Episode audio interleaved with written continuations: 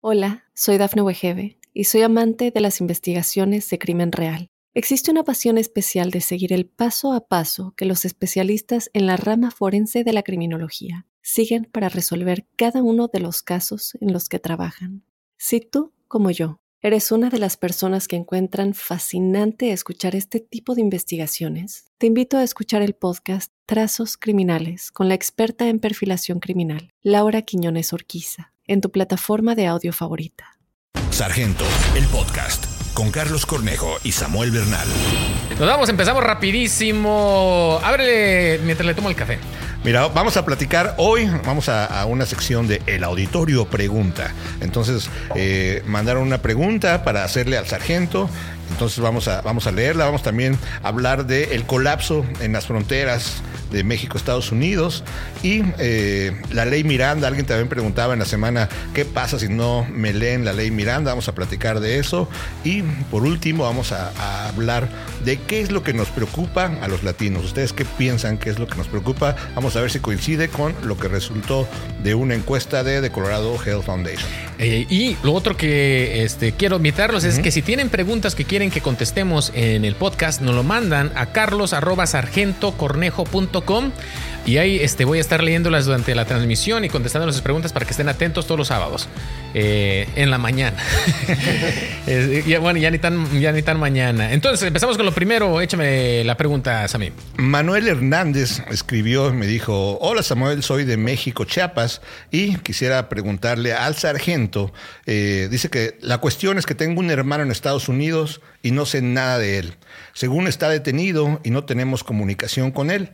Mi hermano es un hombre sano, trabajador, es contador público, eh, es su carrera, es un hombre sin problemas. Según estaba en una reunión y hubo problemas y ahí lo detuvieron. Necesito tu apoyo, quiero saber cómo está mi hermano, también mi madre está preocupada por él. Saludos y espero tu apoyo. ¿Qué se hace en esos casos? ¿Qué pasa cuando alguien no encuentra a un familiar? Ok, entonces la pregunta es, tengo un ser querido en Estados Unidos, yo estoy en México, eh, termina a lo mejor en problemas, se desaparece, no lo encuentro.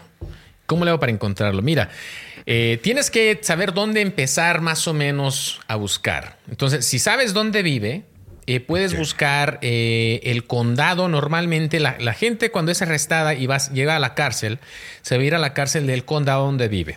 Entonces, si vives, eh, por ejemplo, en, en, Rifle, en Rifle, aquí algo local, uh -huh. el condado o el municipio, como se le conoce a veces en México, es Garfield. Entonces, vas a buscar en la cárcel de ese condado, vas a buscar el sheriff eh, o el alguacil y ahí vas a encontrar la información de la cárcel. Casi todos eh, los alguaciles van a tener eh, un uh, registro y ahí puedes buscar el nombre de la persona detenida. Entonces, si, si, o sea, lo que sospechas es que esté en la cárcel, ¿verdad? Eh, eh, entonces, ahí es donde vas a buscar. Si no tienen una fuente de datos en línea, eh, donde vas a buscar va a ser en uh, el número de teléfono y marcar. A ver si tienen alguien que hable español y puedas preguntar. Va a haber un número para la cárcel, es donde vas a llamar, a ver si, si es ahí donde están. Ok, entonces un buen tip sería que cuando las personas en México tienen un familiar aquí en Estados Unidos, lo primerito es que siempre tengan la dirección de dónde viven, ¿verdad? Sí. ¿Cuáles son los condados? ¿Cuál es el condado que, que está ahí? Sí. Uh, lo primero que tienes que, que, averiguar es eso. Si la, en la ciudad, si sabes la ciudad, pues, puedes encontrar el condado. Ahora, si ya están en prisión, va a ser eh, la base de datos estatal normalmente, al menos que haya sido un crimen federal, entonces va a estar en la, en la base de datos federal. Pero normalmente, si el, cuando primero son arrestados, van a estar en una cárcel local. Entonces, la última, si sabes en qué ciudades fueron arrestados, busca el condado y ahí vas a poder encontrarlo. Porque esa es otra. No puede que viva, por ejemplo, en el condado de Garfield, pero la reunión en la que pasó el problema era el condado de Pitkin, por sí. ejemplo. Entonces lo podrían arrestar en el condado de Pitkin. Sí. Por eso es bueno saber como qué condados están alrededor de nuestros familiares. Sí, y si no sabes eh, dónde está, puedes llamar a la ciudad donde vivía y decirle uh -huh. esa persona está desaparecida. Un oficial puede revisar el nombre usando eh, la fuente de datos nacional. Entonces hay una función en inglés se llama un query query. Query, query, query, query. Cuckoo. eh, el cuckoo es un este. Un el QQ, el QQ es uh -huh. eh, una forma de que, por, por, ejemplo, a ti te pararon ayer y te dieron una multa o lo que sea, un policía ha revisado tu nombre o tu placa. Yo puedo meter tu información y revisar quién te ha revisado tu información. Entonces, normalmente de esa, de esa, forma puedo decir, ah, mira, eh, es, este le checaron la información en California en tal fecha, tal hora, entonces ya sé qué agencia está responsable de eso. Entonces, un, agente de policía de Estados Unidos eh, normalmente llama a donde vivía. Dile, oye, mi hermano está desaparecido, no sé eh, qué ha pasado con él y necesito ayuda. Tal vez no sé si fuera esta ellos te pueden ayudar. Entonces, también puedes llamar a la policía local donde vivía tu familiar. Bueno, y también me gustaría eh, hacer la aclaración. Muchas veces personas eh, llaman a un medio para decir que están buscando a un familiar. No siempre podemos poner a quién están buscando porque tampoco nos consta que lo estén buscando por las razones que nos dicen. Entonces casi siempre lo referimos directamente, como dices, al condado o a la policía. No es que no lo queramos poner nada porque no queremos, sino porque también para proteger a las personas, porque muchas veces puede, ¿qué tal si salen que le quiera más bien poner una madrina? sí, que lo quieren encontrar. No sabe uno la, las intenciones, no puede verificar muchas cosas para poder eh, saber quién lo está buscando y el por qué. Eh, luego a lo mejor le andan hackeando sus páginas acá como a Job, ¿ve a Job? Sí, quiero mi Instagram. o, es, una esposa enojada preguntando ¿dónde está? ¿no? Y... uno descubriéndolo acá. Eh, sí, o sea, es, yo sé que es alarmante y lo, mejor que puedes hacer es tratar de, comunicarte con la agencia de policía donde antes vivía él. Si tú sabes los nombres este, de las ciudades donde posiblemente fue arrestado, busca el condado de esa ciudad y métete a internet y probablemente puedas encontrar el nombre eh, ahí. Bien, pues ya escucharon ese consejo. El siguiente tema eh, que vamos a platicar es acerca de el colapso en las fronteras. Esta semana, eh, bueno, hubo demasiado, demasiado casos de migrantes queriendo pasar a Estados Unidos. Hubo un momento en que incluso el Instituto Nacional de Migración, la gobernadora de Chihuahua eh, y el, todo el personal, ¿no? los, directivos de Ferromex, tuvieron que tomar un plan de emergencia porque ya estaba ah, más allá de la capacidad de la frontera. Fíjate, dicen que por lo general eh, en la frontera tiene una capacidad de procesar a mil personas al día, pero actualmente ha estado entre tres y seis mil personas y hubo un día incluso en que estuvo en once mil inmigrantes en, la frontera ahí con, Estados Unidos. Entonces tuvieron un plan de emergencia y de plano pararon como 60 trenes del Ferromex, parte de lo que también se conoce como la bestia, y eh, pues para que ya no llegaran tantos porque se habían rebasado en sus capacidades esto ha estado pasando una crisis tanto en la frontera sur con México, con Guatemala, donde también vimos muchas imágenes ¿no? de inmigrantes queriendo pasar y como ya estaban desesperados y, las autoridades no tenían la capacidad de procesar, caso por caso se empezaban a, a aventar, había aplastados y luego todos los que van hacia la frontera norte con México. Entonces, bueno, ha sido una crisis y que ha afectado también mucho al, comercio, ¿no? Porque al momento en que hay este colapso en, las fronteras, todos los transportes, imagínate que van pasando diario, dicen que en el caso de la frontera de Ciudad Juárez, más o menos pasan como 200 camiones por hora y debido a esta crisis tuvieron que bajarlo a entre 5 y 20 camiones por hora, o sea, menos del 80%. Eh, Entonces, eso por supuesto trae también muchos eh, problemas económicos de ambas partes. Y, día que, has estado investigando sobre esto, ¿has visto alguna causa o, por, o, qué es lo que estaba pasando? Yo es que a veces muchas teorías que, que hay gente normalmente en el país de origen, México, Guatemala, que empieza casi casi se va a los ranchos diciendo, oye, eh, ahorita es cuando puedes irte a acá, yo te llevo y, te cobro tanto para llevarte hasta la frontera para que pidas así. ¿Lo sabes cuál ha sido la causa que, está incrementando? Es buena pregunta porque yo también me he estado preguntando lo mismo, sobre todo de casos como el de Venezuela, ¿no? Que ya la, la Organización de las Naciones Unidas lo ha calificado incluso como uno de los sexos, o sea, uno de los salidas de gente de su país más grandes del mundo. Dicen que aproximadamente el 20% de venezolanos han tenido que salir desde más o menos el 2002 hacia acá de su país, lo que representa como 6 millones de personas, 6 millones de venezolanos saliendo, más o menos para que nos ubiquemos eh, lo grande que es. Miren, en el caso de México, por ejemplo, entre el 2013 y el 2018 salieron 160 mil mexicanos de México a Estados Unidos. Imagínate ahora en el caso de Venezuela, 6 millones del 2002 para acá. Eh, yo las preguntas que tengo es, de dónde también están sacando todo ese dinero tantos venezolanos para pasar. Pues llega uno endeudado. Es como, o sea, mucha gente así que llega hasta de México o piden prestados a sus familiares y ya llegan con una deuda. ¿Qué nos estabas contando tú, Job, de, que estaban a, unos venezolanos solo que había llegado acá? Me estaban platicando en, el trabajo que eh, las familiares de una compañera de nosotros este, llegó a la frontera y pidió asilo. O sea, y le, la dejaron pasar al país los alejaron por asilo político este, y la, les permitieron pasar a la familia de ellos sin ningún, sin ningún documento, solo por pedir el asilo, ¿no?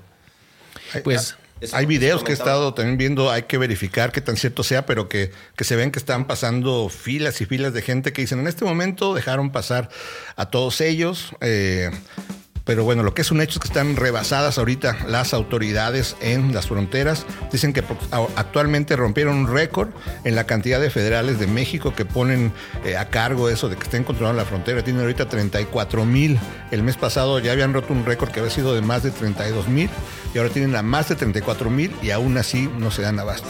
Es que si, si tú eres una persona que está viendo, conoces a alguien que ha cruzado la frontera de esta manera recientemente eh, con lo del asilo, quisiera eh, cómo ha sido su proceso. Porfa, si conoces a alguien, mándame un mensaje a carlos.sargentocornejo.com eh, y nos contactamos con ellos a ver si los podemos entrevistar y a ver qué, está pasando con esto de, la frontera. Y también que pongan aquí en los comentarios, también si conocen casos, por ejemplo, de, venezolanos, ¿no? O, o, hermanos de otros países que han pasado acá, bueno, cómo le han hecho, en qué están. También se anunció esta semana, bueno, por parte de, del presidente Biden que va a haber un, un apoyo, una, un programa de protección para el caso de los venezolanos, lo cual fue aplaudido por muchos, criticado por otros que dicen así se van a venir más. Entonces andan en esa polémica eh, en estos momentos. Pues el, el, yo creo que un mensaje obviamente es de tener cuidado y no creerse también en las fantasías que a veces eh, le, le, dicen a la gente, porque es difícil el cruzar y el llegar. Yo sé que obviamente es difícil donde estás. yo, también eh, emigré a Estados Unidos, eh, pero pues eh, toma, hay que tomar conciencias porque a veces te venden el sueño de que no vas a llegar, vas a pedir este así, le vas a entrar luego, luego, pero no todos los casos terminan así.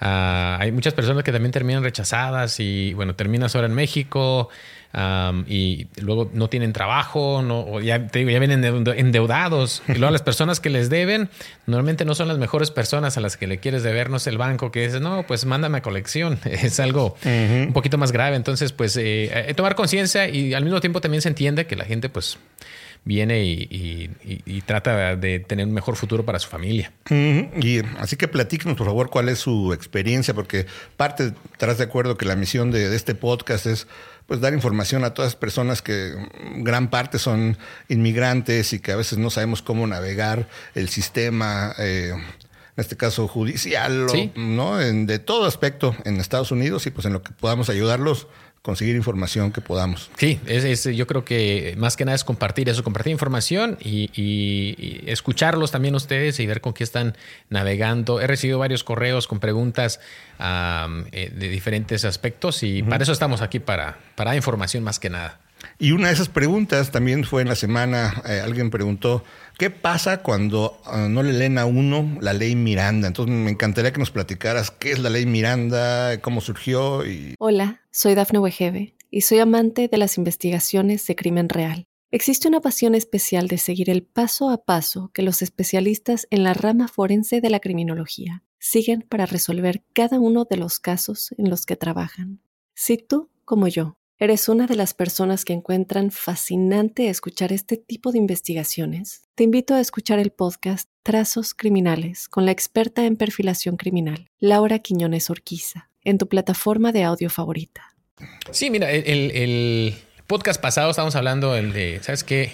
Eh, el pez por su boca muere y el derecho a permanecer callado. Y la ley Miranda eh, está, le dicen la ley Miranda en sí, no hay una ley, sino que es un caso de Miranda eh, contra el estado de Arizona. Y este caso eh, sucedió durante un arresto de una persona con apellido Miranda por homicidio. los oficiales obtuvieron una confesión y su abogado apeló diciendo de que él no estaba, no, no sabía sus derechos, no sabía que podía permanecer callado. Ah, y la ley y la corte llegó a la Corte Suprema donde decidió que, que sí, una persona y puso varias estipulaciones en esto. Entonces, eh, en inglés le dicen un case law o es ley de caso. Y quiere decir que cuando la Corte Suprema o una corte da una interpretación, eh, se vuelve eh, para uso de evidencias en un juicio, los oficiales o, el gobierno tiene que acatar esos, reglamentos. Entonces, esto está basado a la quinta enmienda de la Constitución de Estados Unidos, donde dice que una persona tiene el derecho de no incriminarse a sí mismo. Entonces, cuando hablan de la ley Miranda, es el de tener el derecho a permanecer callado. Y, el clásico, lo han visto yo creo en las teles, que dice, tienes el derecho a permanecer callado. Todo lo que digas puede ser usado en tu contra en una corte de ley.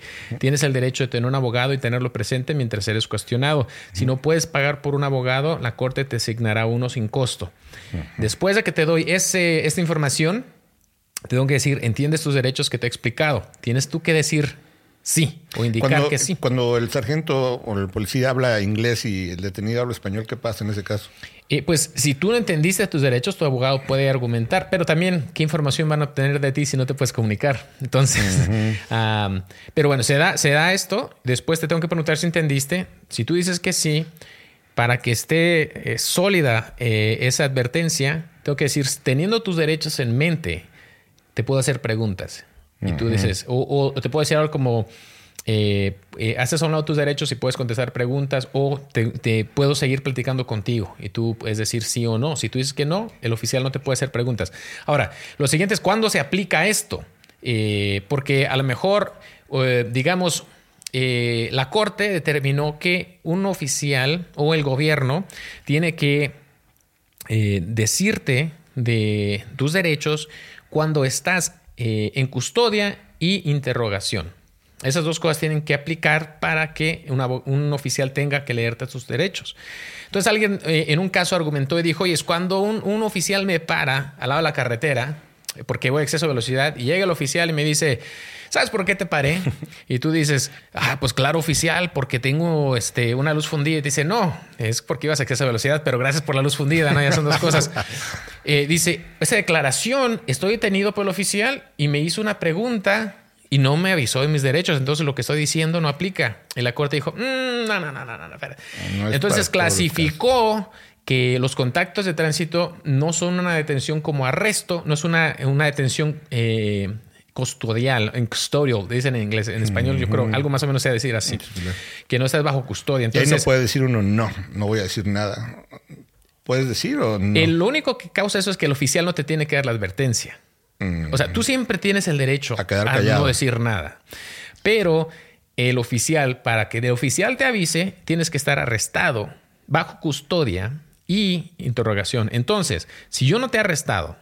Arrestado es el acto cuando ya te, la, la, corte dice que no, te da. Eh, eso sí, pero no solamente eso. Entonces la, corte no lo puso en blanco y negro, donde dice simplemente el hecho de estar eh, con esposas quiere decir que ya el oficial te tiene que leer tus derechos.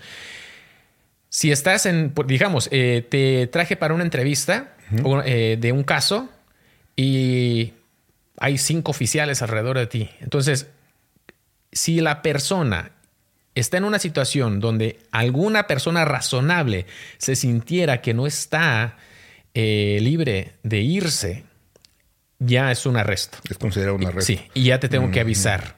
Entonces, normalmente cuando vas a, te van a entrevistar para un caso y eres el sospechoso, el oficial normalmente te va a decir, mira, la puerta no tiene llave, te puedes ir en cualquier momento, nada más estoy tú y yo, la voy a cerrar para privacidad, pero te puedes salir, te puedes ir de aquí cuando está quieras. que no es un arresto.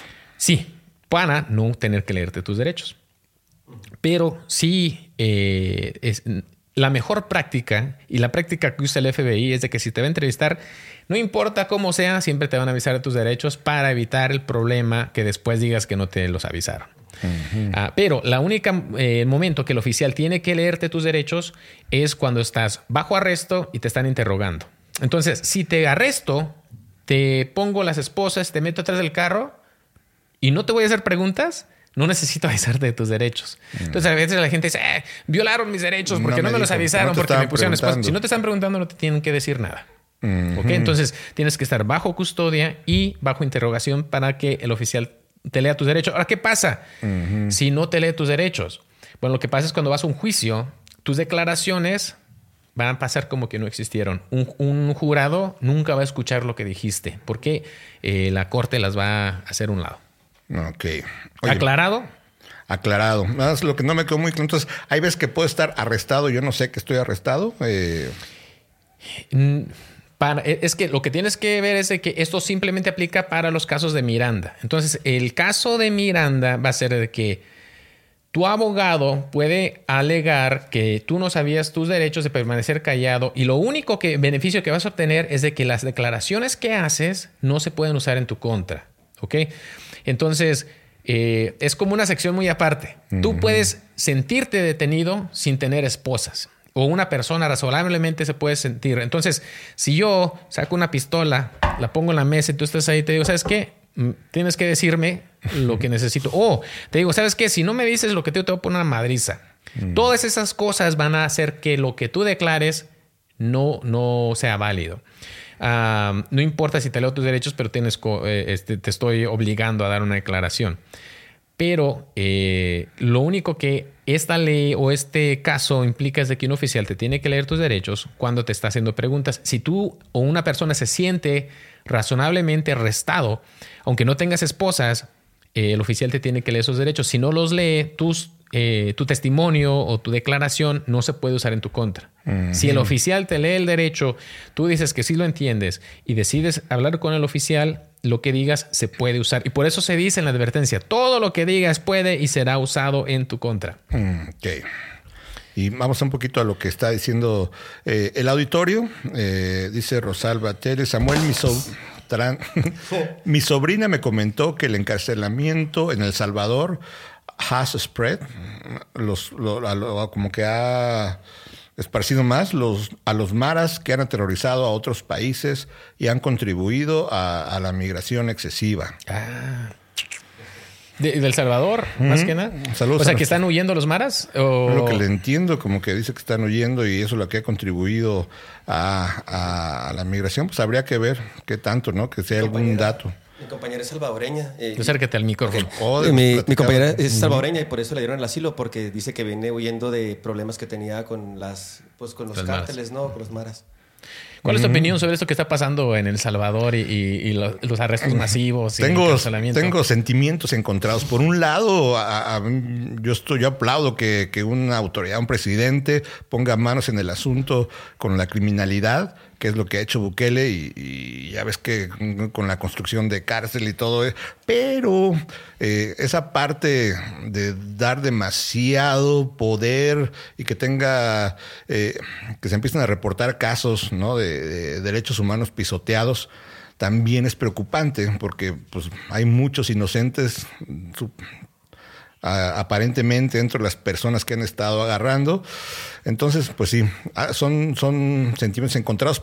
Cuando platico con salvadoreños, por lo general siempre están eh, a favor de lo que está haciendo el presidente, ¿no? Eh, pues por lo mismo se entiende de que ya estaban hartos de, de todo este... Eh, de este monopolio del terror que tenían las maras. Entonces muchos aplauden, casi todo salvadoreño que, conozco ha sido víctima ¿no? de algún abuso por parte de las maras, por lo tanto le están dando pues todo, toda la confianza al presidente, lo cual no deja de ser peligroso en cualquier democracia. Sí, mira, yo te voy a decir, yo la verdad eh, lo he pensado mucho y aplaudo. Hola, soy Dafne Wegebe y soy amante de las investigaciones de crimen real. Existe una pasión especial de seguir el paso a paso que los especialistas en la rama forense de la criminología siguen para resolver cada uno de los casos en los que trabajan. Si tú, como yo, eres una de las personas que encuentran fascinante escuchar este tipo de investigaciones, te invito a escuchar el podcast Trazos Criminales con la experta en perfilación criminal, Laura Quiñones Orquiza, en tu plataforma de audio favorita. El trabajo del presidente de El Salvador porque sabes que se te van a aventar encima derechos humanos, sabes que se te van a aventar encima este, otros países que se preocupan a veces tanto de derecho y creo que es importante el derecho. Pero pienso que lo que está haciendo está bien. Y el riesgo a que personas estén acusadas falsamente ya pasa, Samuel, ya pasa. pasa, arrestes las maras o no arrestes las maras, si nada más te estás enfocando en el crimen, hay personas que, que son acusadas, especialmente en países de Latinoamérica, que terminan arrestados a veces, y aquí en Estados Unidos también pasa, o sea que no, no todos los casos están sólidos, alguien hace una acusación contra ti y a lo mejor puedes terminar arrestado. Entonces pienso que eh, sería más importante ver cuál es el verdaderamente el número que eh, está de error, el margen de error, ¿no? Pero cuando estás hablando de que tantas personas, o sea, hay personas inocentes que, que han caído ahí, no creo que el número, la verdad, sea tan enorme. Pero ¿cuántas personas inocentes no están sufriendo más abuso por lado de las maras? O sea, hay un porcentaje, y se oye horrible, ¿verdad? Pero hay un porcentaje que va a terminar bajo el, este, el problema de ah, caer bajo la, la, ley, a lo mejor erróneamente, pero yo creo que el porcentaje de gente que está sufriendo aún peor cosas bajo las maras es más grande. Entonces yo digo, bueno, yo lo apoyo. Sí, es feo y ojalá que trabajen eh, más en asegurarse que los casos que están tramitando sean casos eh, válidos ah, y esté pasando algo bien, pero cuando veo el contexto grande, creo que hay menos personas sufriendo bajo esto que estaban sufriendo de la otra manera. Y yo lo que diría es que no dejen de cuestionar a la autoridad, ¿no? Está bien que estemos de acuerdo, como dices tú, a veces como estadista tienes que decir, pues sí, voy a tener un costo eh, político, ¿no? Voy a tener un costo a lo mejor moral, de hecho de que al hacer esto, una, una medida tan grande, por un problema tan grande, voy a llevarme algunos entre las patas. Nunca sería tu propósito, yo digo. Claro. Sí. Pero creo que como ciudadano uno debe estar siempre cuestionando y está bien. O sea, está bien como que yo estoy de acuerdo en que el presidente haga tal, tome tal acción, pero no caer en el fanatismo, porque creo que el problema es que, y en lo que luego abusan muchas eh, autoridades es que dicen, bueno, ya tengo, soy popular, no tengo la popularidad de, mi pueblo, entonces prácticamente puedo hacer lo que me dé la gana, puedo disparar en la avenida y van a votar por mí. O sea, eh. eso ya son aberraciones que, debemos de evitar, ¿no? ¿no? debemos de creer ciegamente en nadie, creo. Sí, yo creo que eh, comparto tu punto de vista con eso. Y pienso que es importante somos cuestionar y, exigir justicia en los casos, o sea, no ciegamente seguirlo. O sea, e, en, por eso digo, yo creo que en contexto general apoyo lo que está, lo, que está haciendo, porque pienso que el margen de error en eso es menos que el, que el daño que se está causando al no hacerlo. Pero, como dices tú, es muy importante cuestionar la autoridad y no caer simplemente de que porque está haciendo esto bien, ya todo lo que. Porque así empieza eh, después los gobiernos autoritarios y, empieza, o sea, empieza muy bonito y se, a veces termina mal. Entonces está bien, está bien cuestionar. Estoy completamente de acuerdo. Muy bien, ¿y ustedes qué opinan? Me gustaría saber también lo que piensan nuestros, eh, nuestro auditorio del Salvador, qué opinan ustedes de Bukele, qué opinan de estos casos, qué han vivido personalmente con sus familias y nos encantaría leerlo. Y hablando de lo que la gente piensa. Esta semana también dieron a conocer eh, unos resultados de una encuesta que hacen aquí, en, este caso en Colorado, pero que tiene mucha similitud con otros casos en Estados Unidos. Y es eh, la encuesta Pulse, que, que, es llevada a cabo por una organización que se llama The Colorado Health Foundation. Entonces, hay hay datos interesantes. Este va a ser como pregúntale, o 100 mexicanos dijeron, algo así. Porque yo no le he leído, quiero que me hagas las preguntas, las contesto y a ver cómo caemos a ver, Me gustaría que la gente y, tú y Job primero me dijeran como ¿Qué adivinan qué es lo que más preocupa a los latinos actualmente? ¿Qué es lo que más preocupa a los latinos? ¿Sus perritos? no, no, no. ¿Sus telenovelas? Yo creo que, bueno, ya está la pregunta. Está la pregunta. A ver, ¿Qué es lo que más le preocupa a los latinos en Estados Unidos? A, ver, tres cosas que tres cosas que crees que sea lo que más preocupa a los latinos. Mm, yo pienso que la incertidumbre de mm, Mira tu micrófono porque no te digo. Ay, perdón. Un portazo. Este, yo pienso que es como primero que nada la incertidumbre de cómo vas a llegar, ¿no? Al momento de cuando viene uno para acá a veces cuando uno no tiene familiares o no tienes amigos, es como decir, oye, vengo a un idioma diferente. Yo, por ejemplo, no hablo bien el inglés. Se me dificulta un poco y creo que es una de las cosas que más, más interfieren en, la evolución al, poder estar en este país, ¿no? El trabajo, siempre hay mucho trabajo aquí, pero a veces creo que hay que comunicarse con, con gente indicada para poder estar bien. Y creo que esa es una incertidumbre, al menos que a, mí me abordó cuando yo llegué, que era decir, oye, pues ¿dónde llego? ¿Qué voy a trabajar? ¿Cómo hay que hacerle? ¿no? Y creo que es como, pues pienso que es el pensamiento de casi todos los latinos, ¿no? Entonces, una, la incertidumbre. Eh, otra, ¿cuál crees? Mm, podría ser, por ejemplo, para mí el, el manejar. A mí el manejar es, es simplemente es a veces exponerse un poquito al, al saber que te pueden multar, que te pueden parar y estar checando tu permiso. Aunque uno esté bien, de todos modos, pues siempre quedas como que la incertidumbre, ¿no? Decir, oye, pues de una cosa te puede llevar a otra y otra y otra y puedes terminar pues con, con un arresto o haciendo las cosas mal cuando pues simplemente tratas de hacer lo correcto, ¿no? Porque aparte, aparte uno vuelve a aprender a manejar cuando está aquí en Estados de Unidos. Hecho, sí, es muy distinto. O sea, es muy distinto. Uno piensa que puede andar a 200 kilómetros de aquí. Y cuando el examen de la licencia, me acuerdo que tuve que aventarme el librito. Había cosas que ya eran como obvias, pero había otras que yo decía, oh, Oh, no me la sabía. Oh, uh. Vuelve uno a aprender. Otra más, ¿cuál crees que sea la tercera cosa que más preocupa a los latinos? Mm, no sé, mira, podría ser... Y mientras Job responde, ustedes también pongan cuáles son las tres cosas que creen que preocupan más a los latinos y ahorita a ver qué tan cercano estuvieron. Pues la estadía, ¿no? Pienso que la estadía, porque muchas veces nosotros eh, tenemos como que un pie en nuestras tierras, o sea, en nuestras raíces y, otra, y otro pie aquí, ¿no? Y, y estar pensando siempre que estamos aquí para poder regresar, ¿no? Y a veces queremos quedarnos y a veces queremos irnos y, y creo que eso nos vuela un poquito la cabeza, ¿no? Al poder decidir que, oye, ¿me quedo o me voy? Porque a veces sí, pues tienes que tomar esa decisión. Hay gente que no tiene papeles y viene por un tiempo y sabe que se regresa. Es otra vez volver a regresar al país indocumentado, brincar ilegal o hacer de diferentes maneras. Y es cuando dice uno, ok, me regreso, estoy bien para mi familia acá, pero ¿qué tan bien estás tú? Porque a veces aquí el trabajo también es duro, a veces también la situación no es tan fácil. O sea, el sueño americano, recuerden que a veces es bueno, pero a veces también no es lo que nos pinta, ¿no? Como decía ahorita Carlos, o sea, no es como que llegues y, ah, sí, pues entras al país, mira, vente a trabajar. O sea, a veces no, no se puede. Ok, Carlos, ¿tú cuáles son las tres Yo cosas? pienso que lo más importante, la preocupación más grande es la economía y los trabajos. Ah, si los puedo juntar en una, si no, uno y otro. Ah, segundo, pienso que es este temas migratorios. Eh, y tercero, ay, me divido como que entre eh, el bienestar de los niños, la educación, o ah, de tercero, ah, me había pensado en otro, este, el medio ambiente. Ok, pues aquí le van las tres respuestas. Yo, ah, no se vale que yo conteste porque yo ya la leí. Entonces, pero, pero pues finalmente todo es parte de esa preocupación. Ellos dicen, una de las cosas que más eh, tienen en la mente, dice, los habitantes hispanos y latinos de Colorado están experimentando dificultades financieras. Un 53% de los encuestados indicaron que apenas llegan a fin de mes. Sí. Sí, es cierto, ¿no? Y luego hay uno que buscarle por otro lado para... para Yo me voy a poner a cortar, del- cortar como- yardas. Como cuando, cuando decimos, no, ah, ya le entendía esto del arte, tienes que tener otros tres trabajos. Ajá, sí, ¿no? Y, y, y no nada más es un miembro a veces de la familia que trabaja, sino tiene que ser entre varios y entre todos estar haciendo para, para llegar al mes. Bueno, 57% estuvieron de acuerdo con eso. Otro punto fue que los habitantes de Colorado están preocupados por la salud mental, la atención médica, consumo de drogas y alcohol.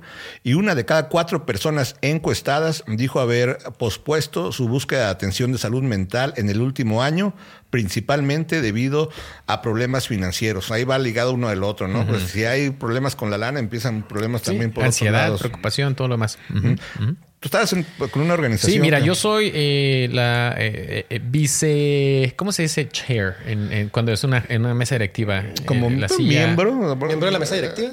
Miembro de la mesa de baja. Sí, pero silla, como ¿no? el, el- el chair es como el Como presidente el- de la mesa directiva, pero no necesariamente el presidente. de la- bueno, soy como el vicepresidente de la organización eh, de Mind Springs ah, Health, que es una organización que sirve a 10 condados en el oeste de Colorado. Eh, y ya tengo un par de años en esta organización y algo que ha empujado mucho y mm, no hemos llegado a una resolución es el acceso a personas que eh, con, con con el en español y que, que sepan de la cultura latina. Eh, he estado empujando y empujando. El- ¿Sabes Mm. Y no el es que problema no más quieran grande? las organizaciones, ¿verdad? Es que no, a veces no hay quien. No hay quien.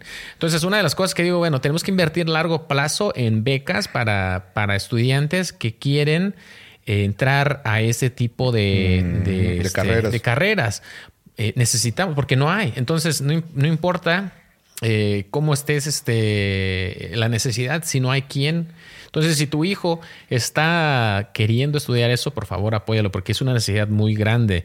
Ah, estábamos tratando de in- implementar un nuevo programa que es. eh, eh, telehealth o, o Como eh, virtual. a distancia, como atención a distancia. Y a veces pa- para esa forma tener eh, terapeutas que hablan español, a lo mejor no los tenemos en persona, pero tan siquiera puedes hablar. Y no es lo mismo, o sea, siempre es- prefiere uno estar en persona, pero si esa por lo menos mientras eh, se ve un cambio, porque pues de aquí que ponemos a alguien que vaya a estudiar, y aquí que termine van a ser años para resolver esto. Entonces, ah, es algo muy importante. Y sí, está también muy, muy rebasado. Casi siempre escuchamos de personas que necesitan alguna especie de terapia o alguien de su familia necesita terapia. Y qué bueno que busquen terapia. También es algo como que estos últimos años se ha estado eh, indicando mucho que no nos dé pena si tenemos eh, depresión, si tenemos ansiedad, tenemos alguna cosa en la cabeza, como pasa como con el cuerpo, ¿no? En la mente también es necesario que, que nos chequen, que nos den un chequeo regular, porque todos de repente cojeamos de un lado o de otro. Hay gente que dice, no, yo, yo no tengo ningún problema de, de ansiedad ni de depresión, pero ¿qué tal entran al pisto, no? O no sé, muchas for- hay muchas formas. Ah, en Te vas a quemar así, Salidas, aquí salidas. en vivo. eh, Salidas, las Es salidas. No, no, pero es importante, mira, y yo lo digo, te iba a preguntar, pero creo que ya es una opción personal, entonces mejor comparto lo mío. Eh, yo he buscado ayuda en diferentes, eh, a veces que tuve, ten- he tenido casos muy difíciles, o a veces en tu vida personal tienes problemas y tienes que buscar eh, información eh, de dónde encontrar. Y es difícil a veces encontrar un terapeuta. Gracias a Dios hablo inglés, entonces se me hace más fácil encontrar, pero eh, tenemos que dejar a un lado eso de que si buscas eh, un terapia, ya quiere decir que estás loco. Ah, y, y- y el estigma que va con eso.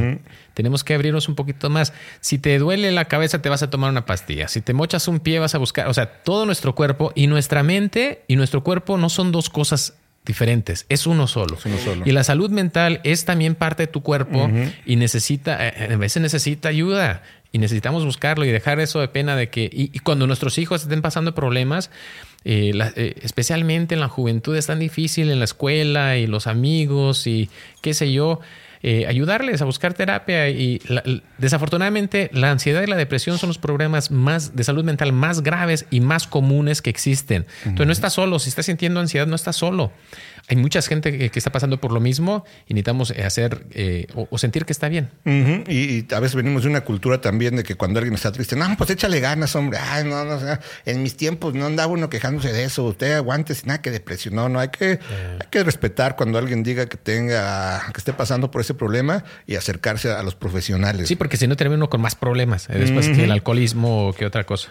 Y en este caso depende del área donde vivan. Tal vez un- un- la- una primera forma de acercarse a buscar ayuda es en su clínica local. No vayan a, su centro comunitario de salud local y ahí, si es que no tienen también atención eh, para salud mental, los pueden referir con organizaciones o con psicólogos o con personas que se dedican a eso. Así que acérquense, no está de más. Es eh, pregunten también por opciones. Luego, luego uno piensa, no, no me va a alcanzar porque las terapias son bien caras, pero pregunten, tal vez hay una forma en que puedan tener terapia. He conocido incluso personas que, por ejemplo, buscan a profesionales en su país de origen, en México en este caso, y tienen ¿no? alguna terapia eh, que a lo mejor no es válida oficialmente aquí, pero que si lo hacen con un profesional de otro país y les cobran más Ahí barato. tengo, tengo mi tía eh, que tiene un centro de salud mental en, en la Ciudad de México. Ahí, ahí la vamos a tener que traer al podcast. Sí. Cecilia Sí, es súper. y es- Vamos a tener que traerla para que nos dé unos Porque tips. por lo que veo aquí, Porque salud yo empecé mental. con el alcohol. No se cree, es café. ¿eh? Job lo puso en un jarro, pero es. es- Y no aparte, no, y ahí les contamos que Job se aventa unos cafés, es, es maestro de café, entonces nos vamos muy rayados en las mañanas. Sí. Pero bueno, y otro punto que mencionaron en esta encuesta es que dicen que 91% de latinos expresó una preocupación extrema por el aumento de costo de vida y un 37% dijo conocer a alguien que habría experimentado un trato injusto al intentar alquilar o comprar un lugar para vivir. ¿Son ustedes unos de ellos, sí o no? Eso también es muy común escuchar, ¿no? Sí, yo creo que, a todos nos, pasa de vez en cuando eh, que pues, pues, se ponen las cosas un poquito difíciles.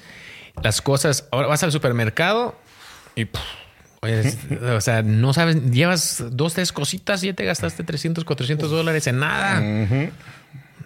Mejor ya vamos a tener que aprender a cómo, cómo este, sembrar otra vez nosotros, ¿no? Y empezar de- del de cero.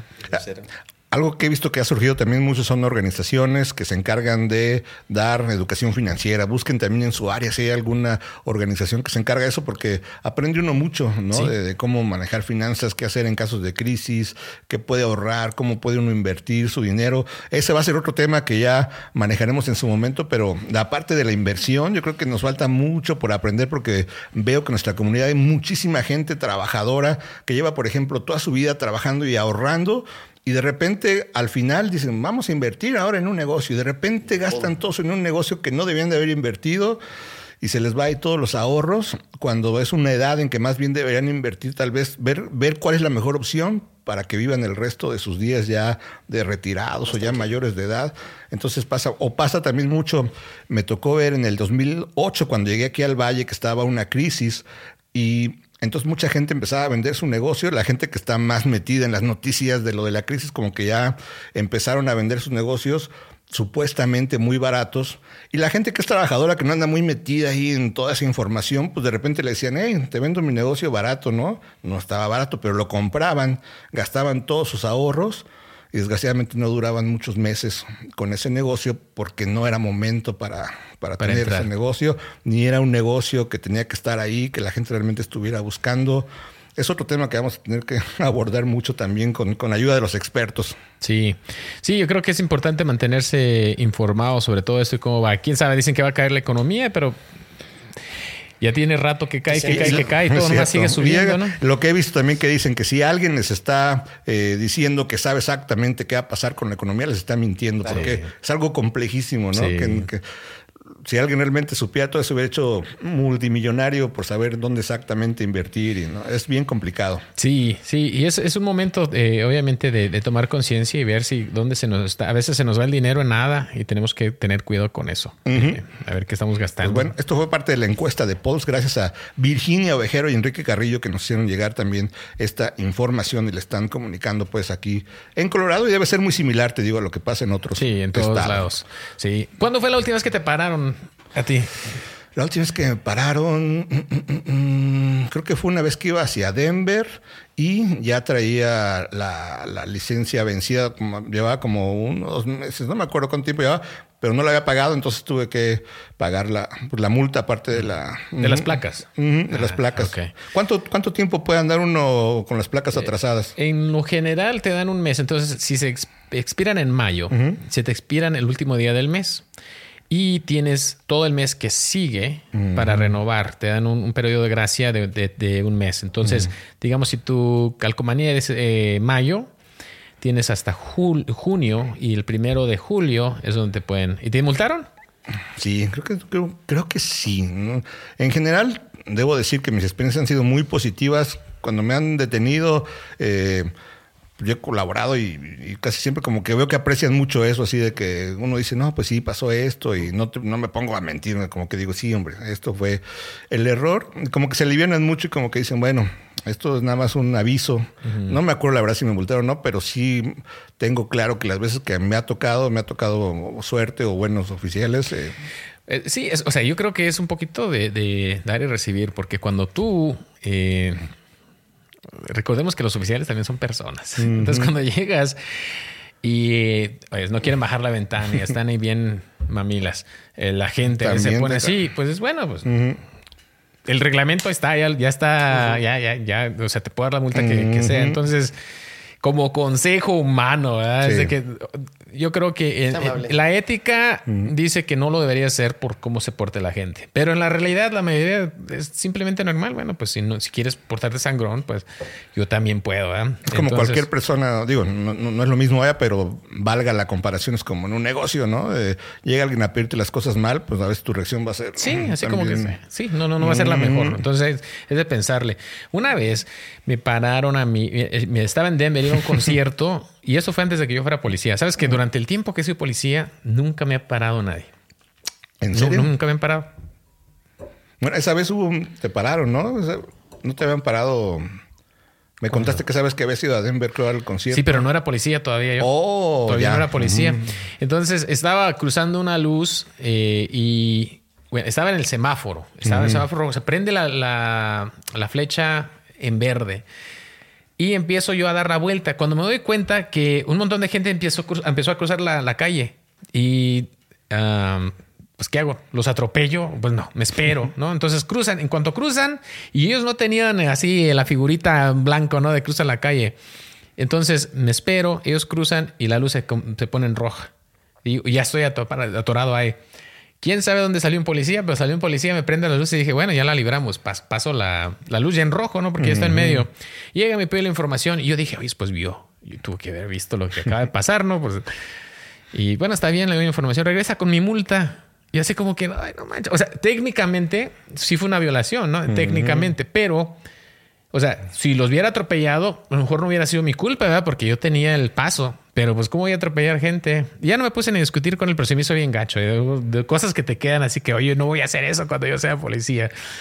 Uh, las otras veces que me han parado sí por exceso de velocidad. Y yo, una vez yo que andaba tocando de íbamos en friega porque íbamos a llegar tarde a la tocada y y pues me agarraron recio y me dio una multa. Y pues el oficial se, se portó amable, pero pues sí me dio una multa. El hecho de que te dio una multa no quiere decir que el oficial sea sangre, está haciendo su trabajo. Entonces, pues me dio la multa y la tuve que pagar pero este ya tiene muchos años que oye y es cierto es cierto o es mito que tienen que tener una cuota una cuota de tenemos que hacer tantas multas este mes no es cierto eso? no eso pasaba hace mucho tiempo pero eh, de hecho eh, varias cortes han determinado que es, eh, ilegal hacer eso. Entonces no ya en los departamentos de policía no tienen una cuota que ya tienes que dar tantas multas obviamente tienes que estar activo. Si nunca haces nada pues qué estás haciendo nuestro trabajo es enforzar la ley. Entonces cuando ves un oficial que está siendo productivo Ah, puede ser en diferentes cosas. A lo mejor está agarrando muchos casos y no está siendo activo en tráfico. Eh, porque aquí, al menos que estés en una división, si vives en una ciudad grande, vas a tener divisiones. Entonces va a haber una división de tráfico que el único que hacen es eso. Entonces vas a decir, oye, pues ¿qué estás haciendo? Porque la gente allá afuera está manejando como loco y tú no estás, no estás dando nada. Entonces, sí, pero no es de que tienes que entregar 10 al final del turno. No es como una meta. Y tampoco no le pagan uno más por dar más o menos. O sea, no es de que te toca una mochada, ¿no? De que, no, pues dice 10 multas, fueron mil dólares y a ti te tocan 100, ¿no? Para los chescos. No, no pasa, no pasa así. Luego vas a tener que entrevistar. Tengo un camarada que dijo que fue policía en México. Yo no sé si esto sea verdad o no. estaba pensando. Y ya tiene tiempo. Sí, sí escuchaste todo lo que nos está platicando. No, no, pero me, me, estaba diciendo que andaban, y otra vez lo digo, yo ya hace tiempo, yo no sé si sea todavía, así la situación, pero dice que andaban bien alterados los policías, o sea, bien drogados todo el todo el turno y que, o sea, le estaban prácticamente robando drogas a los que andaban haciendo cosas malas y para hacerlo. No sé si se anime a contar una historia, pero estaría, estaría interesante. Digo, yo no sé qué pase si todavía sea, pero, ah, o sea, algo muy diferente con lo que, en mi experiencia que yo tuve siendo policía de que, o sea, de esas cosas simplemente no, no pasan. Y no quiere decir que no pasan en algún lugar de Estados Unidos. Hay muchos policías, aproximadamente un millón de policías en el país. Obviamente, o simplemente si dices por porcentaje, ¿no? Obviamente hay personas que no hacen las cosas bien. Eh, hay, hay, un caso, por ejemplo, que pasó al finales de los noventas en, este, en California, donde los oficiales... O sea, todo empezó bien, poquito a poquito, y, y esto, de hecho, dan clases a oficiales sobre esto. Eh, de cómo poco a poco empieza a entrar la corrupción, que llegó al punto de que esos oficiales sabían quiénes estaban vendiendo las drogas, se iban y les hacían, este, ah, o sea, se iban con todo el equipo, les caían, los, los detenían, les quitaban toda la droga, se la robaban y los oficiales estaban vendiendo. Ah, también, o sea, hay pasos pasivos eh, ah, o hay casos de corrupción, por ejemplo, en los estados fronterizos había un departamento de policía donde terminaron el FBI arrestando a, todo el departamento de policía porque lo que hacían es que le estaban dando cheques para que no estuvieran en ciertos lugares a ciertas horas. O sea, vamos a cruzar aquí. Ustedes no tienen que hacer nada. Nada más no vengan por acá. Entonces empezaba con el jefe de policía, ya los oficiales ya sabían, les llegaba su chequecito y nada más es por esta carretera raramente había un oficial, ¿no? Entonces iban comprando. Entonces, de que pasan cosas o, actos de corrupción aquí en Estados Unidos pasan. Pasan. Sí. Eso era también interesante, ¿no? Eh, analizar, explorar y tener lluvia de ideas de, la diferencia de lo que sucede aquí y en México y cómo podría pasar en México para que se redujeran más los niveles de, corrupción ¿no? en, la policía. ¿Cómo debería pasar eso? Sí, yo creo que llega de muchos lados esto de la corrupción y sería un, buen tema. Un buen tema. Sí, sí. Empieza eh, por la cultura del Departamento de Policía y la ética a lo que le está enseñando. Después, eh, tiene, eh, claro que afecta también el sueldo. Cuando no puedes trabajar y vivir, hay gente que pues de una u otra forma lo saca, pero pues se nos acabó el tiempo de hoy. Pero este, todavía ya me pagaste. No, no, no, Déjame no. despido. Algo con que te quieras despedir. Un a ver, danos un pensamiento así chingón. Un pensamiento chingón, híjole. Un pensamiento chingón es. Queridos lectores, radio escuchas, no los conocemos, pero siempre estamos con esa curiosidad de saber quiénes son y nos encanta cuando tienen alguna retroalimentación. Aparte que ayudan pues mucho al algoritmo, lo cierto es que nos da curiosidad de saber quiénes son, qué piensan y es parte de, de la conversación en este programa. No sé si fue un pensamiento chingón, pero es con lo que Acabando quería- de aquí, vamos a ir a leer sus comentarios, a contestarles cada uno de ustedes. Sí. Que Dios me los bendiga. Muchas gracias, Job. Hasta luego, hasta luego. Ahí ponle finito. Nos vemos.